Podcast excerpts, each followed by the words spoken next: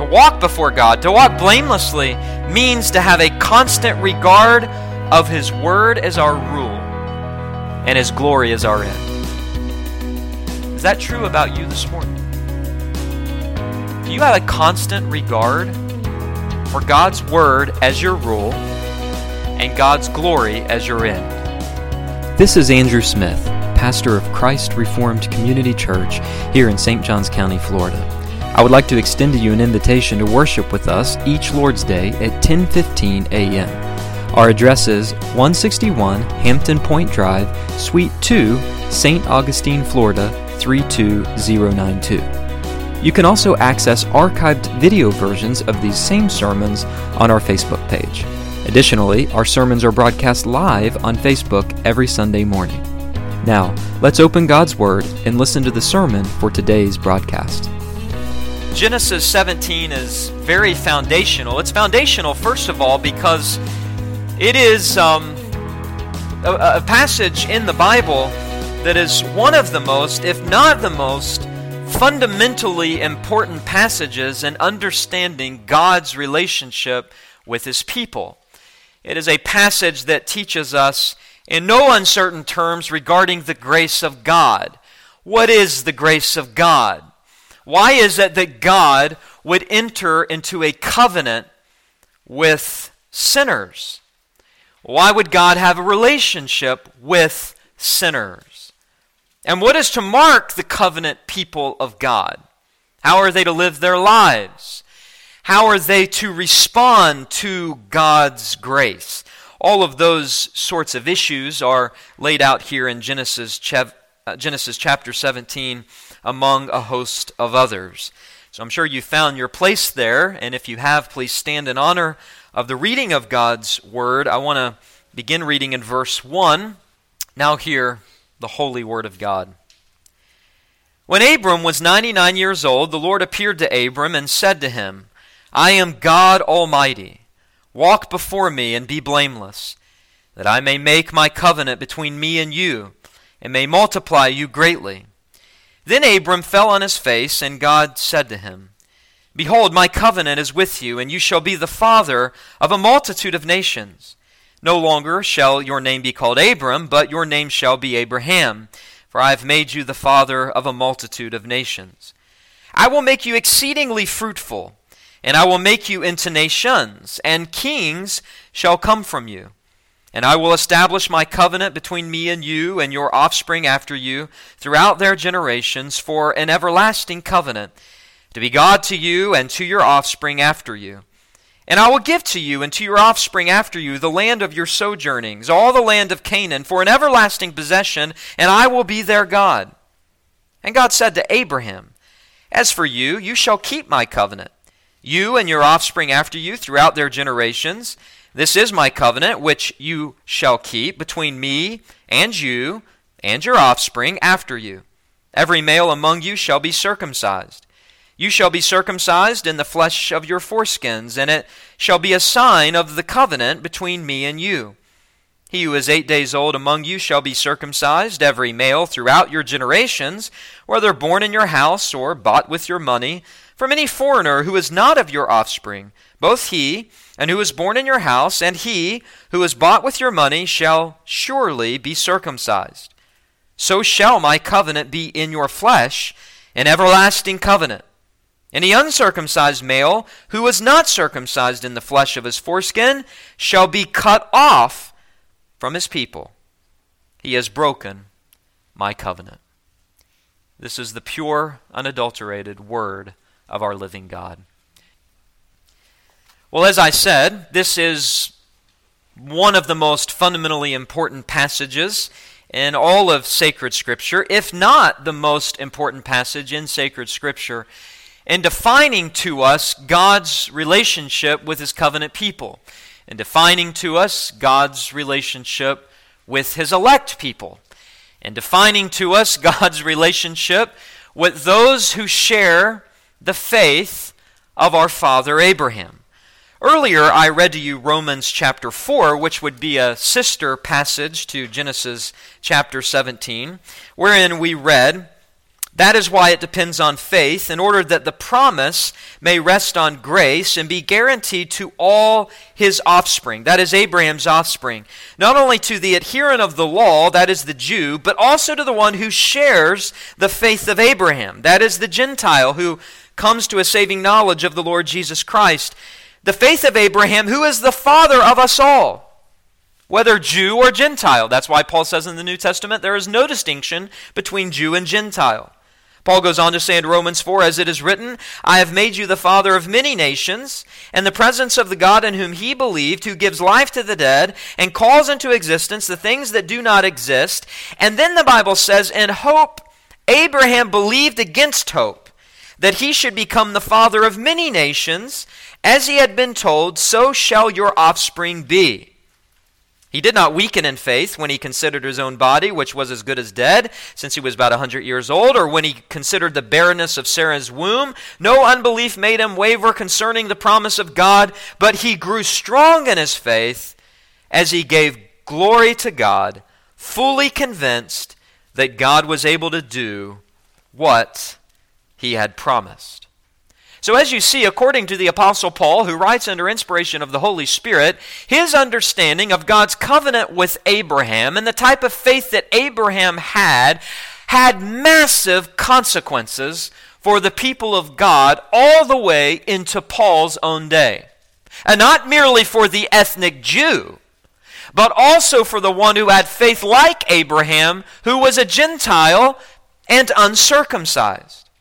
Basic to the gospel was Paul's understanding that Abraham was justified by faith. Abraham was declared righteous according to his faith. God has made a covenant here in Genesis seventeen with Abraham, and that word covenant is going to be a key concept to understand as we unlock this passage. Uh, the Hebrew word is berit, and the word literally means to cut.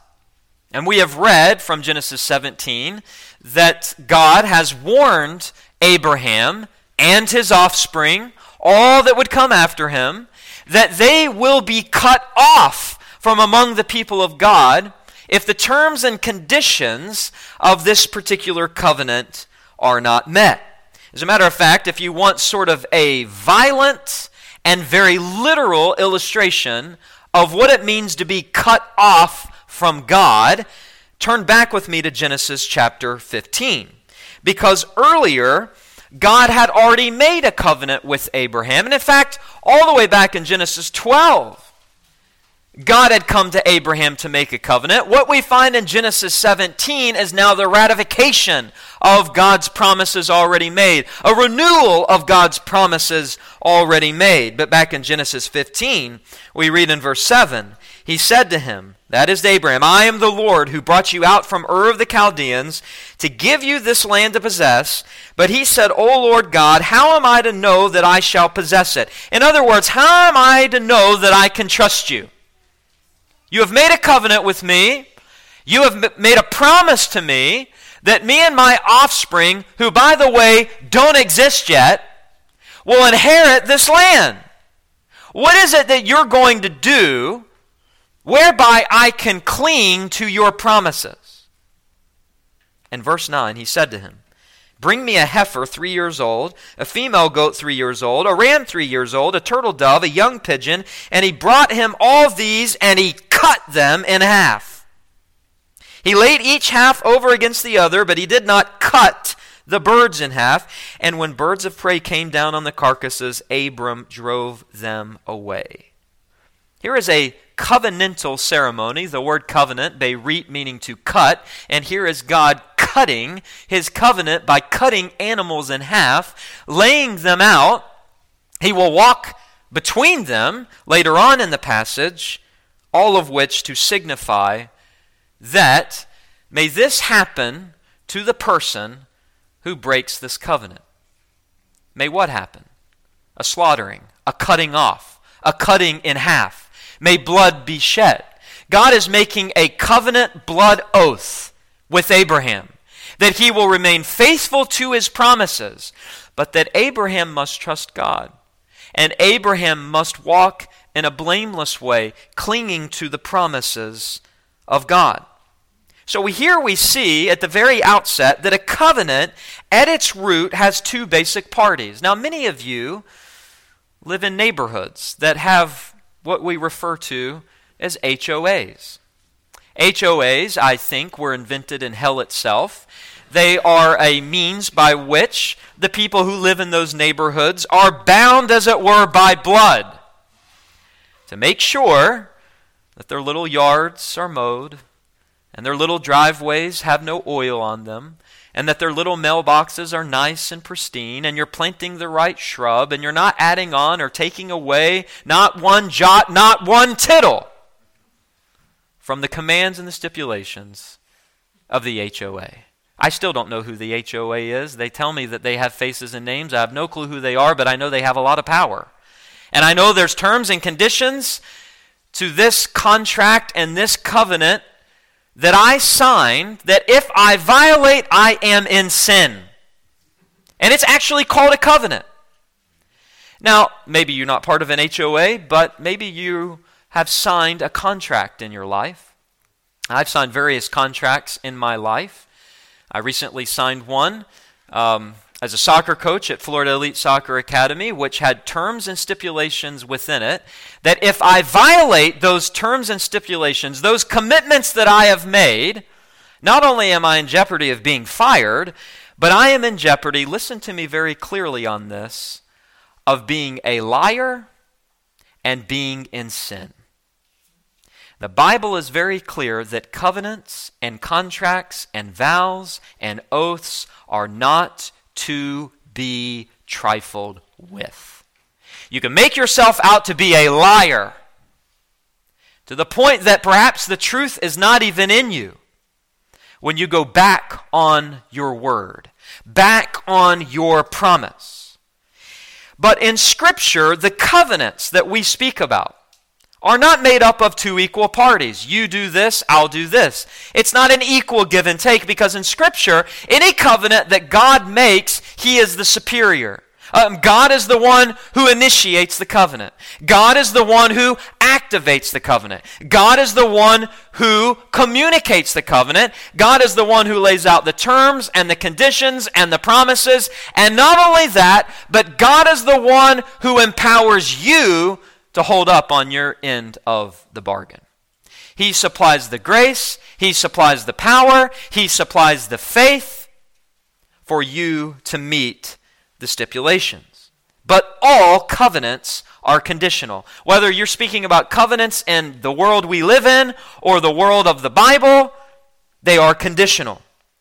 God makes promises. God lays out conditions. God supplies the grace and the faith to meet the demands of the covenant. And in Genesis seventeen, God is presenting to Abraham His covenant of grace. His covenant of grace. We could describe God's covenant of grace this way. God's covenant of grace is a gracious agreement between the offensive sinner and the offended God. More narrowly, a gracious agreement between the offended God, the offensive sinner who is elect by God, whereby God promises salvation through faith in Christ, and of which the elect sinner embraces that Christ, that mediator, with faith, a faith rooted in the grace of God, a faith supplied by the very hand of God that then results in obedient life. That is a definition of the covenant of grace. One author of a very well-known catechism called the Heidelberg Catechism, we quoted it here this morning, says that God establishes a covenant with, and I quote, all those whom God, out of the mass of lost men, has decreed to adopt as children by grace and to endow them with faith, end quote. That is, to give them faith. So we're talking about the elect people of God. We're talking about something God sovereignly does when He enters a covenant. It's conditional, in the sense that there are obligations, even up on the part of man. But it is unconditional in the sense that God initiates it and God empowers the response of the people he enters covenant with. Now, it's also critical to understand, and this is sort of just an overview this morning of what we might call covenant theology, that with this covenant of grace that God enters into with man, there is another covenant that maybe you're not familiar with that took place not in redemptive history, but all the way back in the secret mind and counsel and decrees of God in eternity past. We refer to it as the covenant of redemption. What is the covenant of redemption? Well, it is the plan of redemption made in the eternal decree or counsel of God. A covenant or a bond that was cut between the three members of our Godhead. We read about it, for example, in Second Timothy one nine, where we read that God saved us and called us to a holy calling, not because of our works, but because of his own purpose and grace, which he gave us in Christ Jesus before the ages began.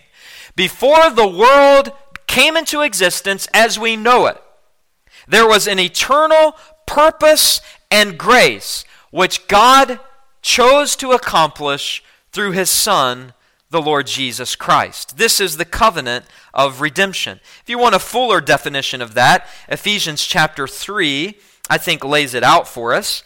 Ephesians chapter three, and in verse eight, Paul says, "To me, though I am the very least of all the saints, this grace was given to preach to the Gentiles the unsearchable riches of Christ, and to bring to light for everyone what is the plan of the mystery hidden for ages in God." That is, in the mind and the heart of God, that has been hidden and planned, who created all things, so that through the church the manifold wisdom of God might now be made known to the rulers and authorities in the heavenly places. This, Paul says, was according, verse eleven, to the eternal purpose that he has realized in Christ Jesus our Lord. So there is an eternal purpose in eternity past that was planned out by our triune God in a covenant bond-like form that has now been realized in the Lord Jesus Christ, in the covenant of grace, the grace that comes through the Lord Jesus Christ. So this covenant of redemption is a voluntary agreement in the form of a covenant. God the Father is the originator, God the Son is the executioner, and God the Holy Spirit is the applier. Christ, as the executioner of this covenant, is the head of his people. He is the mediator of the covenant. So, for example, we read statements like this made by our Lord, John five thirty, "I seek not my own will, but the will of him who sent me." That was another way of Jesus saying, "I have come to fulfill my end of the covenant," to be the mediator and the executioner of securing salvation for the people of God according to the eternal purpose of God. Or if you like, you're very familiar with this. Jesus said in John six, "I have come down from heaven not to do my own will, but the will of him who sent me. This is the will of him who sent me, that I should be, lose nothing of all that he has given me, but raise it up on the last day. For this is the will of my Father, that everyone who looks on the Son and believes in him should have eternal life, and I will raise him up on the last day." Jesus is the head and surety of this covenant. Romans five seventeen says, "For if because of one man's trespass death reigned through that one man, much more will those who receive the abundance of grace and the free gift of righteousness reign in life through the one man, Jesus Christ." Or First Corinthians fifteen twenty-two, "For as in Adam all die, so also in Christ shall all be made alive." Adam failed. The second Adam succeeded. He is the head of this covenant of grace, which flows from this covenant of redemption. Because when the fullness of time came, God sent forth his Son, born of a woman, born under the law, to redeem those who were under the law so that we might receive adoption as sons. Jesus was our substitute. Jesus did what we couldn't do. This is the covenant of grace. He is our head. He is our representative. He did what the first Adam failed to do. He, first of all, fulfilled all righteousness, never sinning in thought, word, or deed, obeying the law of God perfectly, which Adam did not do, and we do not do, and then he died as a bloody substitute and sacrifice on the cross for the sake of his people as an executioner of the will, the eternal plan, and purpose of God. The covenant of redemption was realized in Jesus Christ. So that the covenant of grace flows from the covenant of redemption. The covenant of redemption took place in eternity past. The covenant of grace takes place in this lifetime, in this world, culminating in the coming of the executioner and mediator of the covenant, who is the God-man, the Lord Jesus Christ. With that being said, there's something else that's very, very critical to understand. And that is that in this covenant of grace that flows from this covenant of redemption, this covenant of redemption in eternity past now gives way to this covenant of grace in this life, there are various forms and administrations of this one covenant of grace. You could call these various forms dispensations. Now, there is a type of theology that is referred to as dispensationalism. And that is not what I'm talking about this morning. But the word dispensations is a biblical word, not because it's found in the Bible, but because the word dispensation is identifying a biblical category, pointing to the fact and acknowledging the fact that though there is one covenant of grace, this one covenant of grace took various forms throughout redemptive history, and there was a progression that ultimately culminated in Christ. But there were many covenants. For example, turn back with me to Genesis chapter three. In verse fifteen, here we see a covenant. Adam and Eve have sinned, they have fallen, Adam has eaten of the tree of the knowledge of good and evil, which God forbade him to eat of, forbade him to eat of. God shows his grace and his forgiveness. Verse fifteen, he makes a promise, I will put enmity between you and the woman. He's talking to Satan, the serpent. And between your offspring and her offspring, he shall bruise your head, and you shall bruise his heel. The offspring of the woman, the seed of the woman, the Lord Jesus Christ, would crush the head of the serpent. The heel of Christ would be bruised. He would be sacrificed, crucified.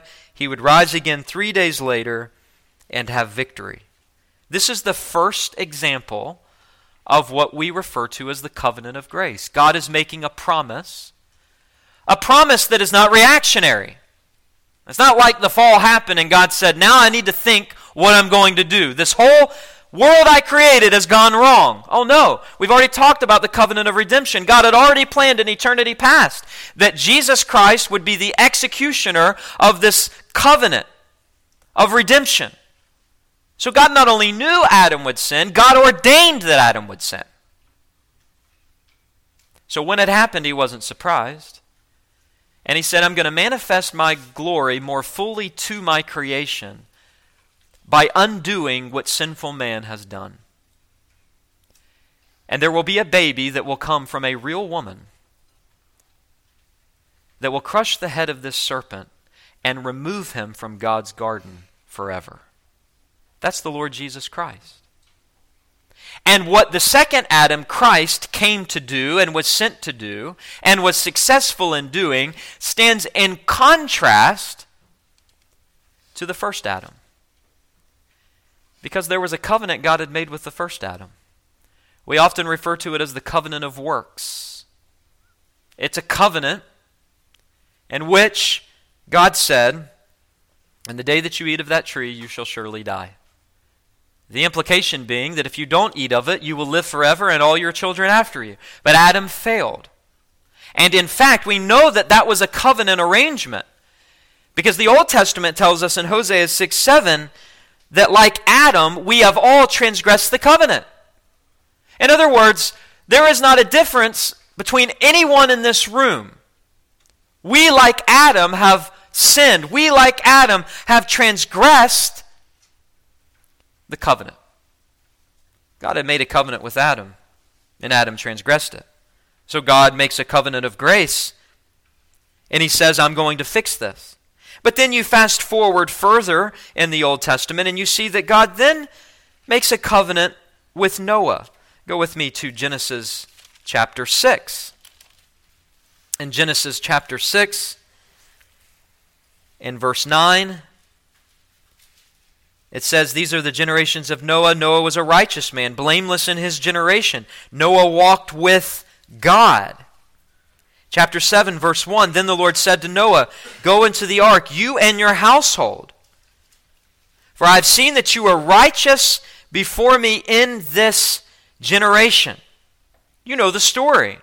God saves one household. Noah is the head of this household. God spares them from the flood, saves them from the flood, which engulfed his entire creation, the result of sin. And then look at chapter nine of Genesis and verse nine. Verse eight says, God said to Noah and to his sons. That's interesting. Noah, what I'm getting ready to tell, to tell you applies to your sons as well, those in your household. Behold, I establish my covenant with you and your offspring after you. And verse ten says, with every living creature that is with you, even birds and livestock, every beast of the earth with you, as many as came out of the ark, it is for every beast of the earth. I will establish my covenant with you, that never again shall all flesh be cut off by the waters of the flood. Admittedly, this is more of a universal covenant. There are universal ramifications. Anytime that you see a rainbow, I remember the first time I saw a rainbow as a little kid, and my parents explained to me that this is a sign of the promise of God, never to flood the world again. And even as a child, it, when it rained, I never had to worry that it would flood the whole world because of the promise of God. Very simple. Even a child can understand it, and even Noah and his sons understood that, and his offspring after him. And God has been faithful to this covenant. But as you fast forward through time, you see that God is not making a covenant ultimately with his creation. He's making it with a particular people. And that's what we see in Genesis seventeen in this covenant with Abraham. There had been families of the earth that believed in God, like Noah, righteous people.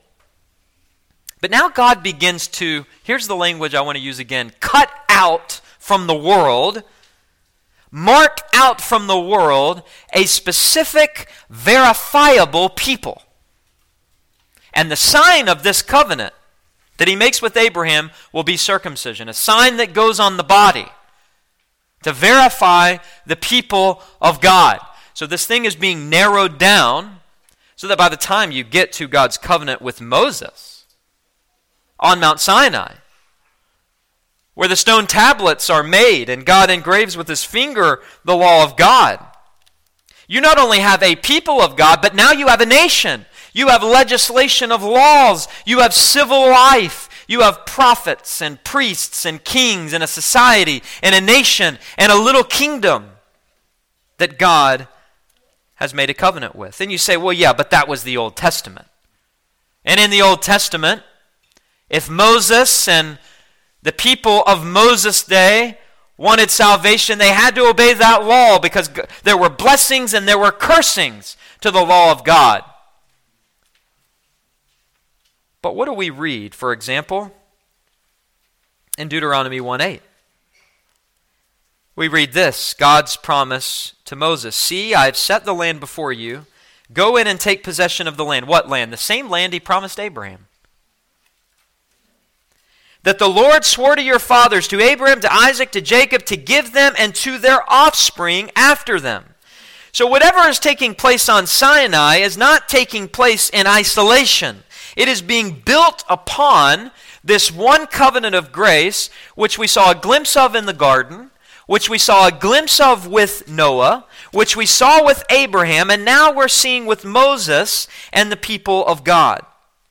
Again, God tells Moses in Exodus thirty-two, "Remember Abraham, Isaac, and Israel, your servants, to whom you swore by your own self and said to them, 'I will multiply your offspring as the stars of heaven, and all this land that I have promised I will give to your offspring, and they shall inherit it forever.'" That's what God tells Moses. Moses understood that whatever covenant he was in was building upon the covenant God made with Abraham. And even still, perhaps more clearly, by the way, all of these verses I'm reading are in the Pentateuch, which were written by Moses, because he wants you to understand as you read your Bible that he understood that whatever covenant God made with him came from a covenant before him, the covenant with Abraham. And so Moses repeats, "For the Lord your God is a merciful God. He will not leave you or destroy you or forget the covenant with your fathers that he swore to them." Deuteronomy four and verse thirty-one. God will not forget his covenant that he swore to your father Abraham. And so we see a unity, don't we? We see a continuity between God's promises to Abraham and God's promises to Moses. And it's beautiful how Scripture brings out the unity of these covenants, even in the Psalms. Listen to this psalm. The psalmist says, "He is the Lord our God. His judgments are in all the earth. He remembers his covenant forever, the word that he commanded for a thousand generations, the covenant that he made with Abraham, his sworn promise to Isaac, which he confirmed to Jacob as a statute, and to Israel as an everlasting covenant." The Israel of Moses.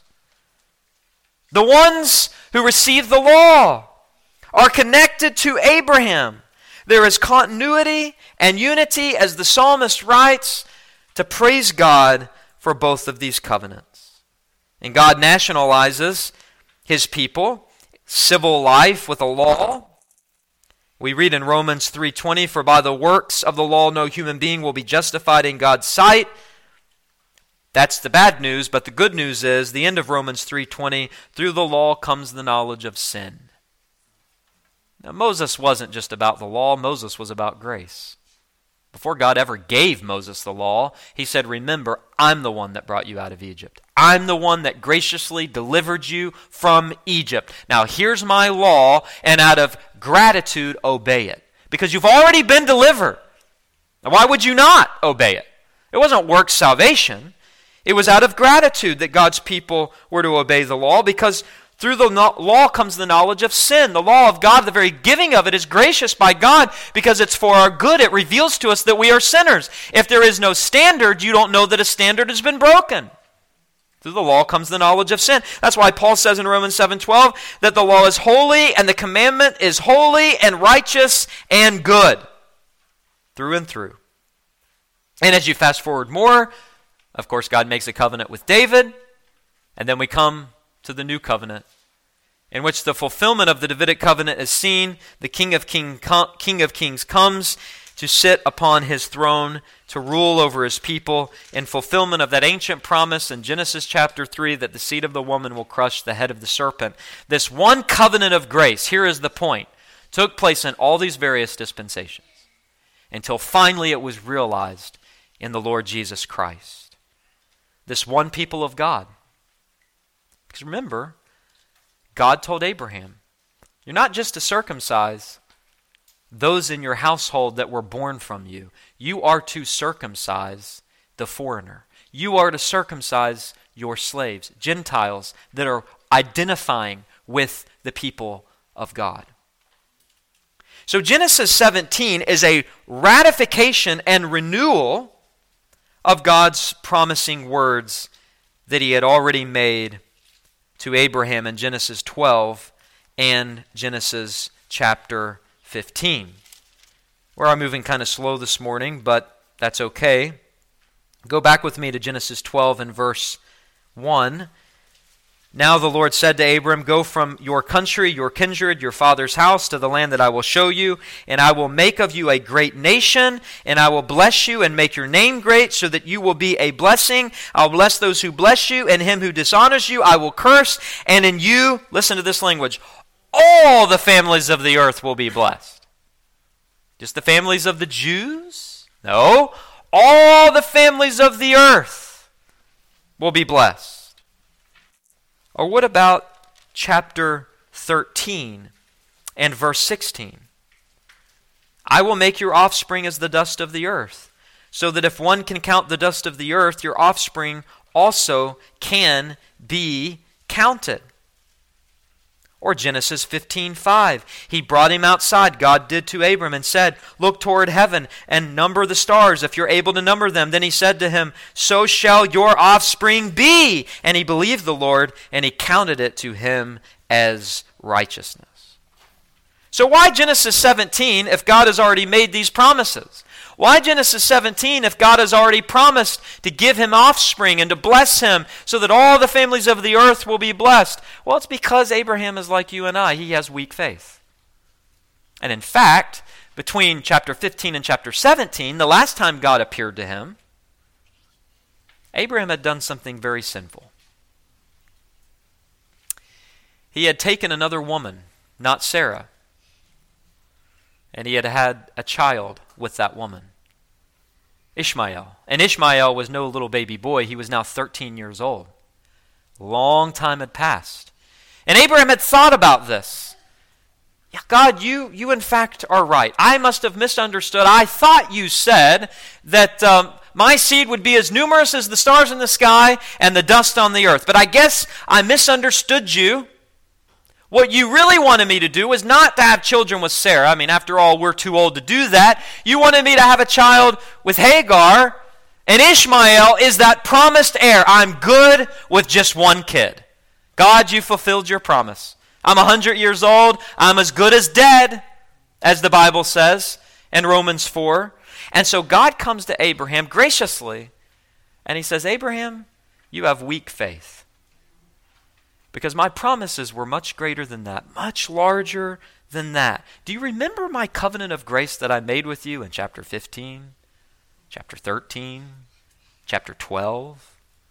Do you remember what it was like before you had one son? And do you remember that I promised you would have many sons? As, as many as the stars in the sky, as many as the dust on the earth, the little specks of dust? And finally, we see here in Genesis seventeen that Abraham's faith is strengthened. There are really three parts of God's covenant of grace with Abraham in Genesis seventeen. This covenant that God makes with Abraham is kind of like an archetype of every true believer's relationship with God. That's why I'm taking pains this morning to be very careful and thoughtful and slow for you to grasp that this is absolutely significant to understanding the gospel, and it's absolutely significant to understanding who the people of God are and what marks out the people of God and how the promises of God are affected generationally. That salvation is not merely an individual promise. God is bigger than that. And Abraham, I think for the first time, sees that here in Genesis chapter seventeen. Now we're going to go through these three parts, but this morning, all I want to do is go through them generally. That will take just a few moments, and then we'll look more particularly at the first part. First of all, we see the sovereignty in the covenant's activation. That's verses one through three a. And we're going to circle back around to this, but in summary form, what we see here is that if anybody is going to have a relationship with God, God must be the sovereign initiator. God must be the one who comes to you and reveals himself to you. Nobody can do it for you. God is sovereign over who is saved. God is sovereign over who is in covenant with himself. So we see the sovereignty in the covenant's activation. Secondly, we see the scope of the covenant's administration, three b through verse eight.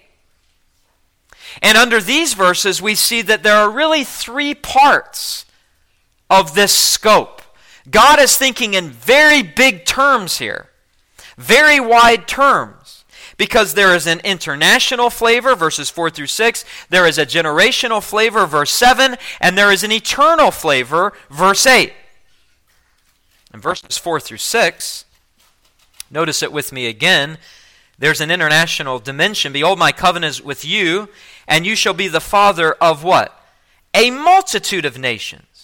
No longer shall your name be called Abram, but your name shall be Abraham, for I have made you the father of a multitude of nations. I will make you exceedingly fruitful, and I will make you into nations, and kings shall come from you. This is international. Any understanding of God's promises to Abraham cannot, listen to me, cannot exclude Gentiles. If you do, then you deny those three verses I just read.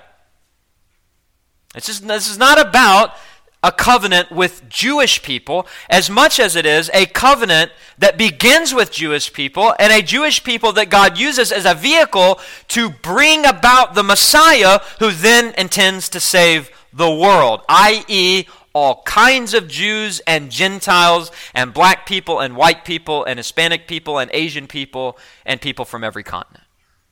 He is the father of a multitude of nations. So what God is doing here is huge. But it's not only international, the scope of it, it's also generational. Verse seven, and I will establish my covenant between me and you and your offspring. Oh, okay, so Abraham's children, no, not just his children, throughout their generations. Oh, so God's going to create just this nation of Israel through the loins of Abraham, tons of people being born and the promises of God passed through. No, no, no, no, not just Abraham's children, not just Abraham's children's children's children's children's children's, but what does it say? Verse seven, an everlasting covenant. This is generational through all believers like Abraham. That God promises to save generationally.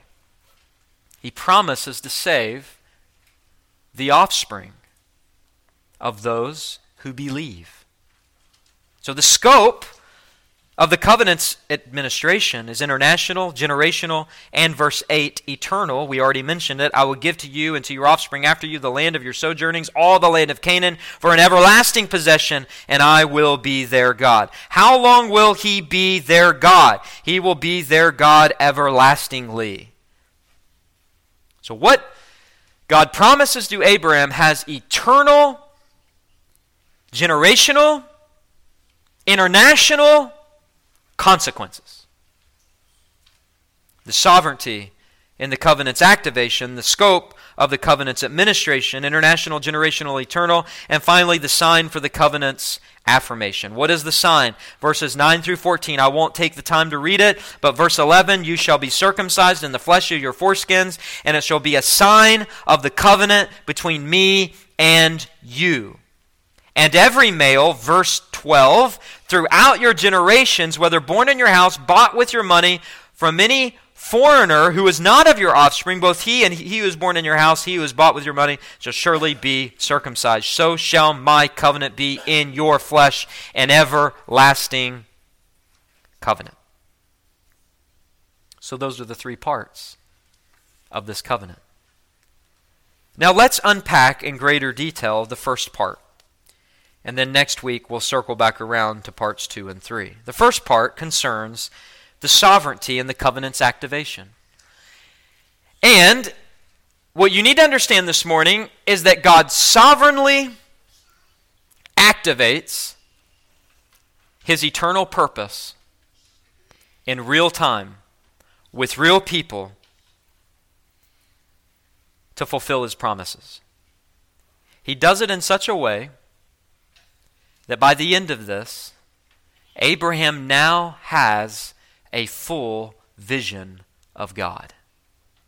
He had faith before, but it was weak faith. After this, God reveals himself to Abraham in such a way that Abraham, let me put it to you this way, cannot say no. It is irresistible grace through and through. And if you are going to be saved this morning, there is nothing you can do. There is nothing you can say. There is nothing you can be. If God is going to save anybody, he himself must do it. And he must do it in such a dramatic way that unless he reveals himself to you, you will not show yourself to him. You will run from him, and you will hide from him, and you will do it to your own detriment, and you will enter eternal darkness. But if his sovereign grace grabs a hold of your heart, you won't be able to say no. You will respond. But remember, he's the one that activates it. So notice verse one. I mean, this is so simple. When Abram was ninety-nine years old, the Lord appeared to Abram. Romans four says he was about one hundred and as good as dead. So Abraham's not expecting much out of life by now. These are his twilight years. In fact, I've already affirmed that for the most part, he thinks that God has fulfilled his promise. Because he didn't interpret the promise literally, he interpreted it figuratively. Oh, you didn't really mean literally through Sarah, many children. You just meant I was supposed to marry someone that wasn't supposed to be my wife and have a child by her. That's wonky interpretation. That's reading the tea leaves. That's not interpreting Scripture literally. Abram's ninety-nine. The Lord appears to him. And notice how he appears. I am.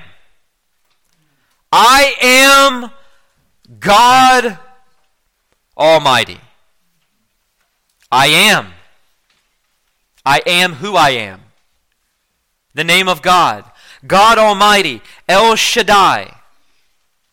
Two Hebrew nouns, El and Shaddai, both derived from a Hebrew word referring to power. We could say referring to sovereignty. Here I am, Abram. I am. I am God Almighty. There's an emphasis here on the sovereign power of God. The sovereign power of God to communicate the covenant. The sovereign power of God to activate the covenant. The sovereign power of God to initiate the covenant. Abraham did not come to God. God appeared to Abram. And he is, I am. God is all in all. God is enough. God is the self-sufficient one. To just say this quickly to you this morning, that if you have God, you have all of his promises. And if you have God and you have all of his promises, you have enough. God is enough. God is all in all. God is the great I am. God is the I am, God Almighty. Here is Abraham, weak in faith. And for the first time, he finally sees the power and the sovereignty of God. God is making himself known to Abraham. God is giving Abraham front and center view of himself in his Shekinah glory, so that now Abraham has wide open eyes of faith, because God has revealed himself to Abraham in such a way that he cannot not, to use a double negative, see God. He sees him. I once was lost, but now am found. Was blind, but now I see. He sees the power of God. And he's listening. Notice what God says. Verse one, walk before me and be blameless. To walk before God is to put him before us in such a manner that everything we think about, everything that we do, everything that we speak, realizes that his eye is upon us. It is to think and to speak and to act knowing that God's eye is upon us, that God's eye is watching us, and that we've seen his glory. And we don't want to do anything that would dishonor him. or shame him. To walk before God, to walk blamelessly, means to have a constant regard of his word as our rule and his glory as our end. Is that true about you this morning? Do you have a constant regard for God's word as your rule and God's glory as your end?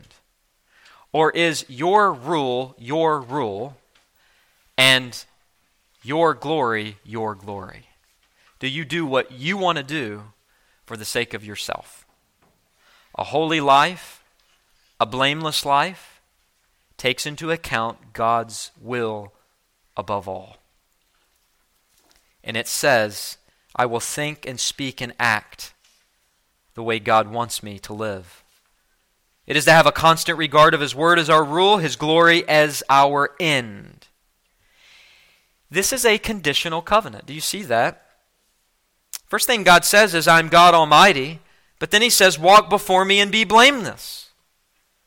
So there is a sense in which Abram has a responsibility to respond to the grace that's been revealed to him.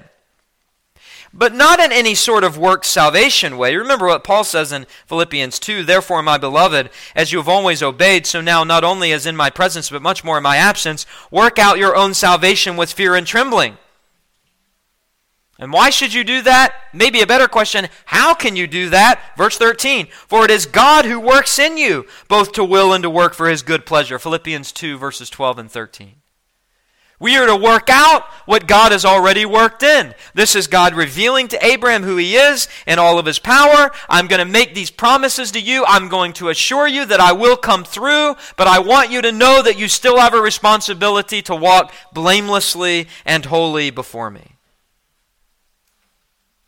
But as you well know, the holy highway is not always smooth. And that is why this is not God calling Abraham to walk perfectly. No, this is a call to Abraham to walk perseveringly. Uh, we may walk swervingly on the holy path, but as long as we're walking perseveringly, we are giving evidence that God's grace has changed us. God's grace has confronted us. We are a new creation in Christ. We are seeking the things above, not the things on this earth. We are seeking the kingdom of God and his righteousness because we've had a vision of God that is irresistible and we can do none other. We cannot turn away. We cannot go off the path because God determines it so. Right after giving the condition, you must walk blameless. Notice verse two, he goes right back. That I may make a covenant, my covenant between me and you, and may multiply you greatly, as if to say, yes, you are to walk blamelessly in response to me, revealing myself to you, but this is my covenant that I am making with you, verse two, and I will fulfill it. I will multiply you greatly. Recalling the promises he had made before to him. So the grace comes first, I am God Almighty. Then the requirement for obedience, but right after that, it's the reaffirmation of God's grace. That I am with you and I will fulfill this covenant. Now what is the response? Verse three, then Abram fell on his face.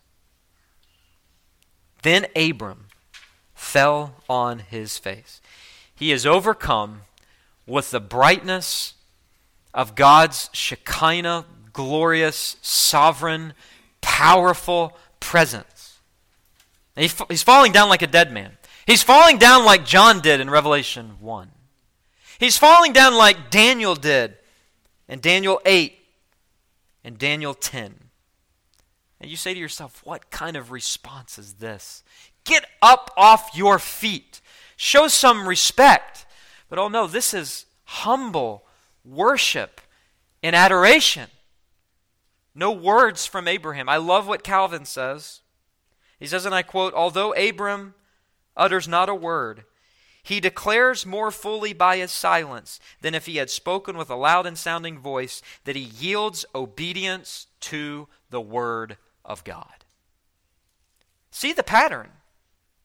It's, I am God Almighty. I'm I'm revealing myself to you. Then it's, walk before me, obey me, live blamelessly. Then it's the grace again. I'm going to be faithful to this covenant. And then there's the response. That's always how a true believer lives his life. They see a vision of God's grace. They see the exceeding sinfulness of their sin. They are saved by God's mercy, saved by God's grace. And it is that grace that empowers a blameless and holy and pure life. Not perfect, but pure life. A life that perseveres to the glory of God.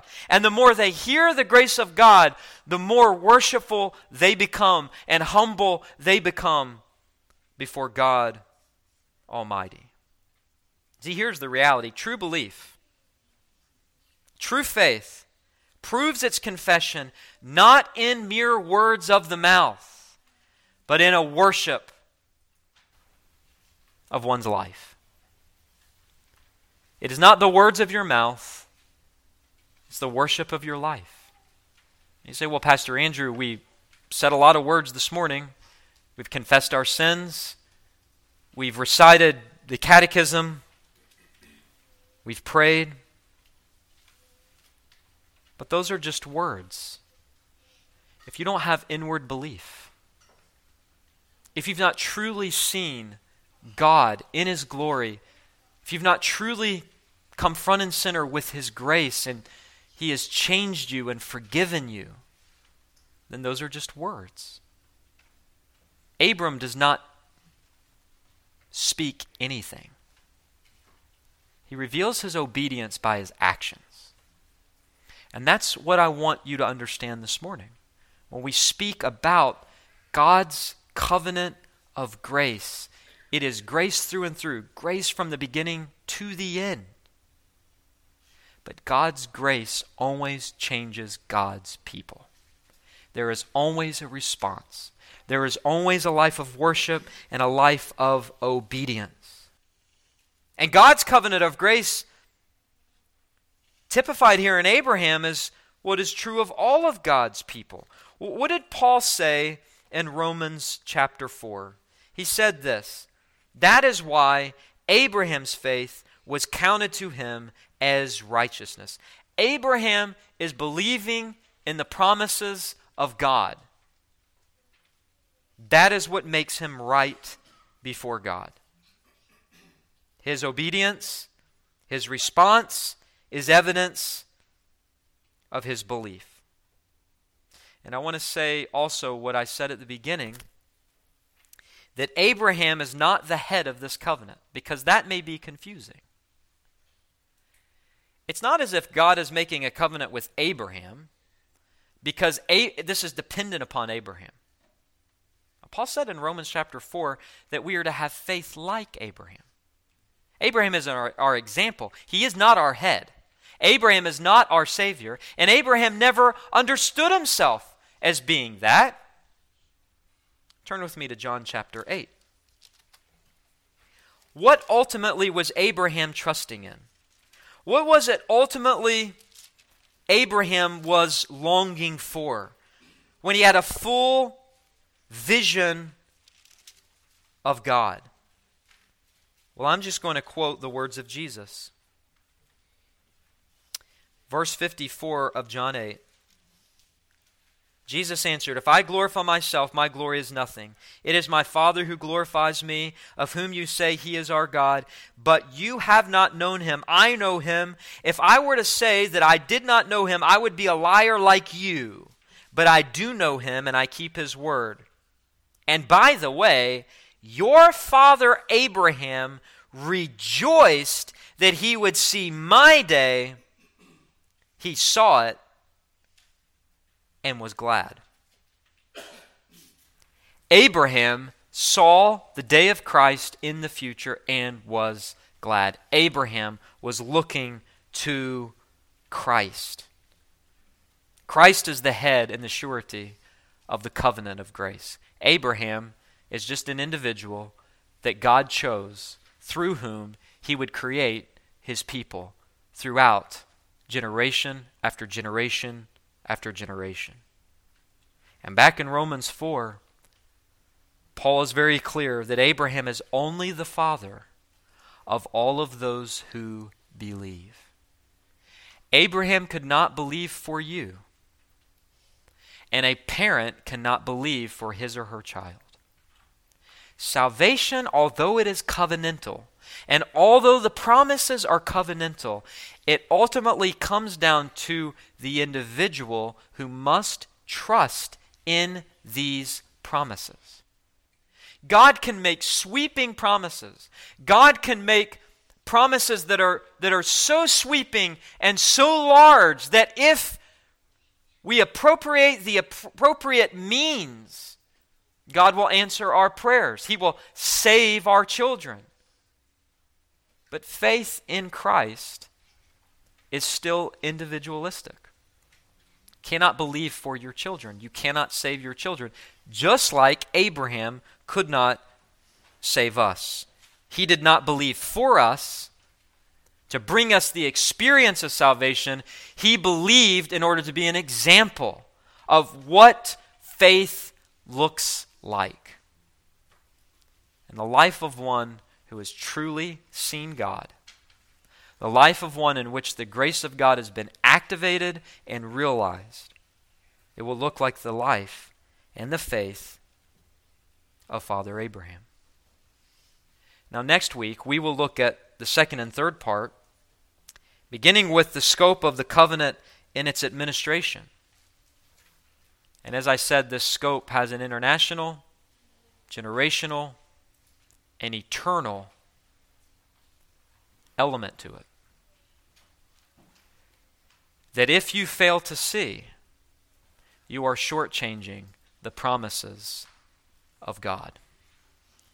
Part of being an obedient Christian is trusting all of the promises of God.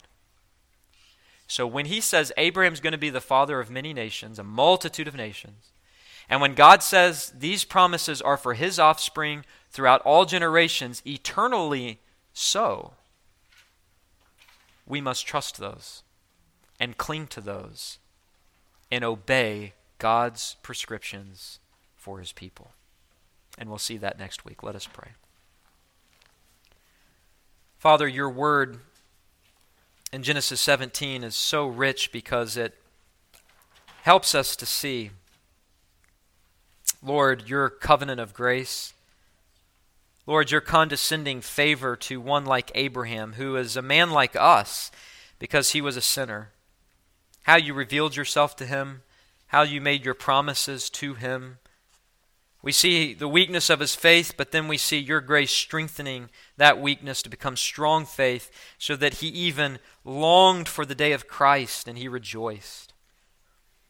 Father, we pray that as we continue to unpack this covenant of grace, that you would help us to realize what it means practically in terms of the new covenant and how this Abrahamic covenant, this covenant of grace, is now fulfilled in the new covenant, fulfilled in the life of the church with many of the same components, the same God, the one true people of God. Help us to see these things and help us to worship you for it in a greater way. We pray and ask all of this in the blessed and strong name of Jesus Christ, we pray. Amen. I hope this sermon from God's Word has ministered to your soul. For more information about our church, you can visit our website, w w w dot christ reformed c c dot com. Also, for access to more sermons, articles, and a podcast I host entitled Today in Church, His Story, you can visit w w w dot pastor andrew smith dot com.